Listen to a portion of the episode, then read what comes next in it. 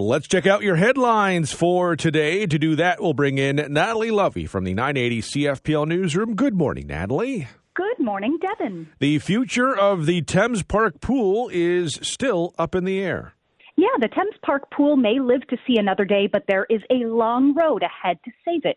City politicians voted yesterday to have multiple reports brought forward on the possible future of the pool and to engage with the public to get their feedback on the site's future. Now, city councilors would like city staff to report back by June on possible short term solutions to have the pool open for the 2024 season, as staff say it is not possible to open the pool this summer. Politicians would also like to have a more comprehensive report to be delivered sometime in 2024 on all options for the pool to be rebuilt or relocate, relocated.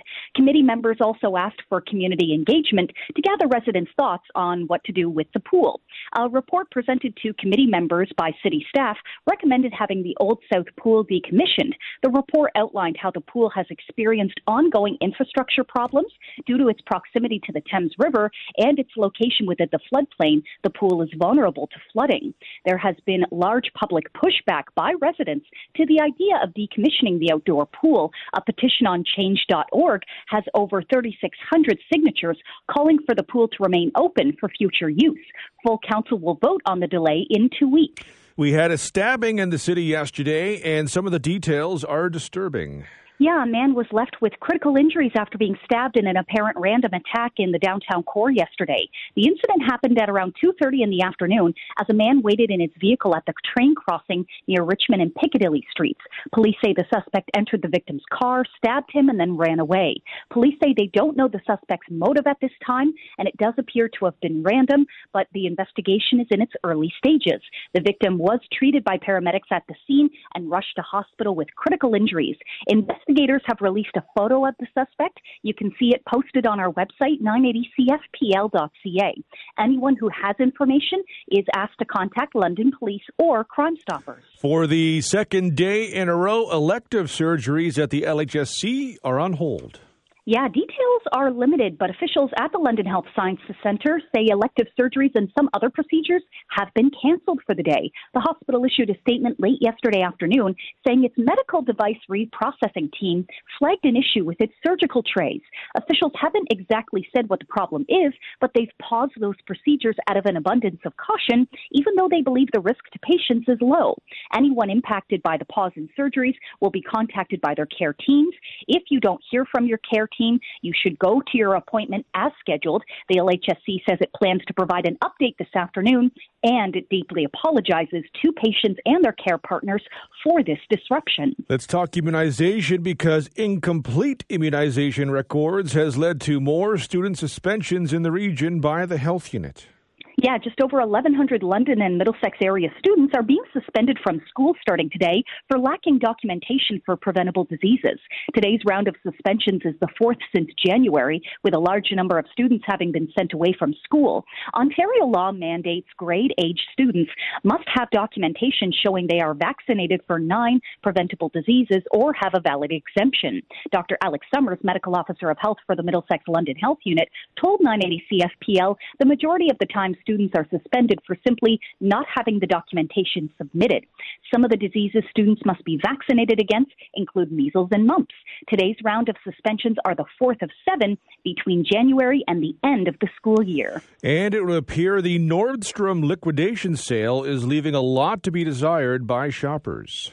Yeah, the liquidation sale at six Nordstrom stores in the Toronto region has started, but many shoppers who were looking for a good, good deal yesterday were not impressed.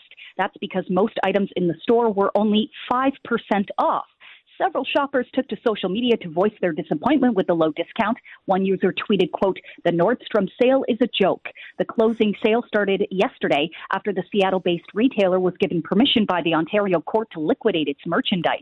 Many have been looking forward to the sale since Nordstrom, which carries luxury and designer items, announced earlier this month that it was closing all of its Canadian stores as it no longer saw a realistic plan for profitability. The liquidation process is expected to last until late June. Let's check out what happened on this day in history. In 1818, Easter Sunday was held on March the 22nd, the earliest date it can occur. It will not fall on March the 22nd again until the year 2285. In 1885, troops were mobilized across Canada because of the Northwest Rebellion. In 1894, the Montreal Amateur Athletic Association won the first Stanley Cup championship game. The Triple A's beat the visiting Ottawa Capitals 3 1 to win the Cup in five games. The trophy was donated a year earlier by Governor General Lord Stanley of Preston to the Canadian Amateur Hockey Champions. The Stanley Cup is the oldest pro sports competition in North America. In 1907, the first cabs with taximeters began operating in London. In 1929, the U.S. Coast Guard sank the Canadian rum runner I'm Alone in the Gulf of Mexico. Prohibition was enforced in the United States, but since the manufacture of liquor was legal in Canada, Ottawa took the position that it could not forbid its export. In 1960, the first patent on lasers was granted in the United States. In 1978, Canada's longest hostage hostage taking ended with six hostage, hostages and their three captors coming out of a prison at St. Jerome, Quebec. The incident began March the 8th. In 1979, the National Hockey League and the World Hockey Association agreed to merge four WHA teams the Winnipeg Jets, Edmonton Oilers, Quebec Nordiques, and New England Whalers joined the NHL for the 1979 1980 season.